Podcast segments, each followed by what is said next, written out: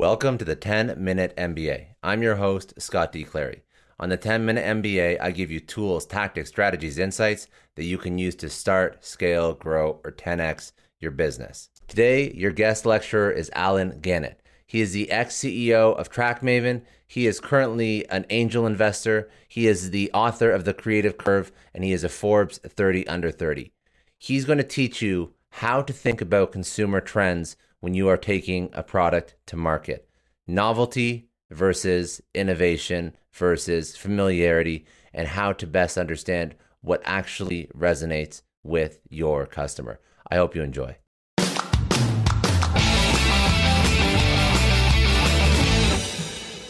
One of the things I think really throws people for a loop is consumer trends.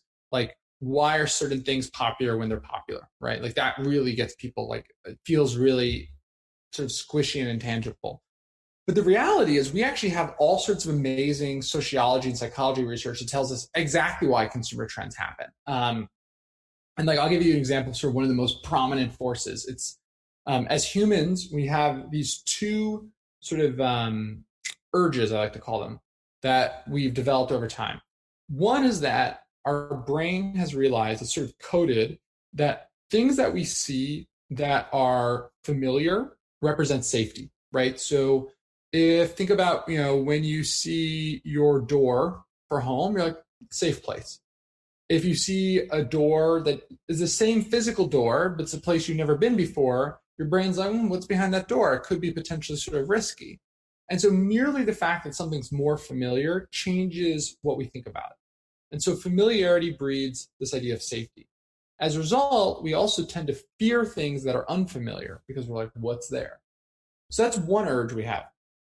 The other urge that's really important to understand with consumer trends is that we've also developed this um, novelty seeking behavior where when our brain sees something new, it gives it what's called a novelty bonus which is basically this sort of like perceived benefit to that, where it's like, okay, that piece of fruit that I've never seen before kind of looks like a weird strawberry.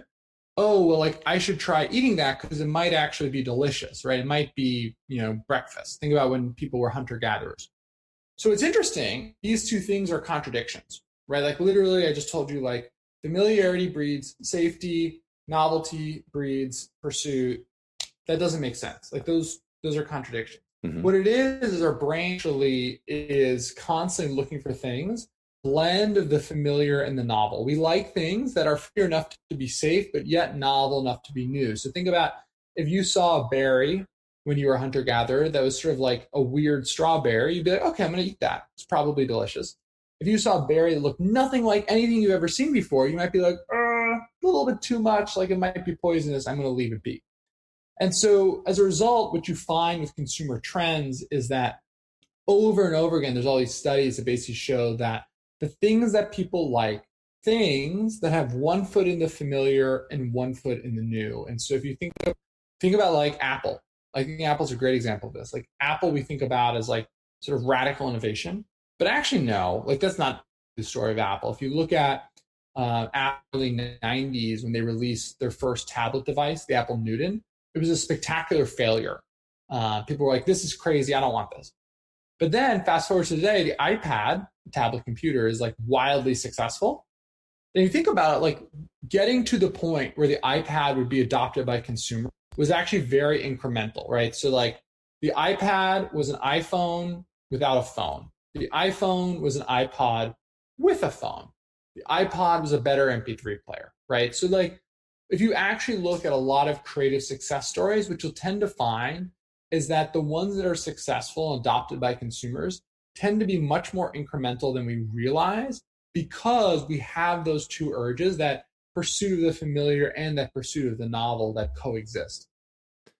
I really that's that's very insightful, um, and it makes a lot of sense. Now I'm just wondering, for somebody who is b- bringing a new product to market, like you mentioned with with Apple, the the familiar and the novel do contradict. So how do you strike that balance when you're trying to, you know, go into a blue ocean?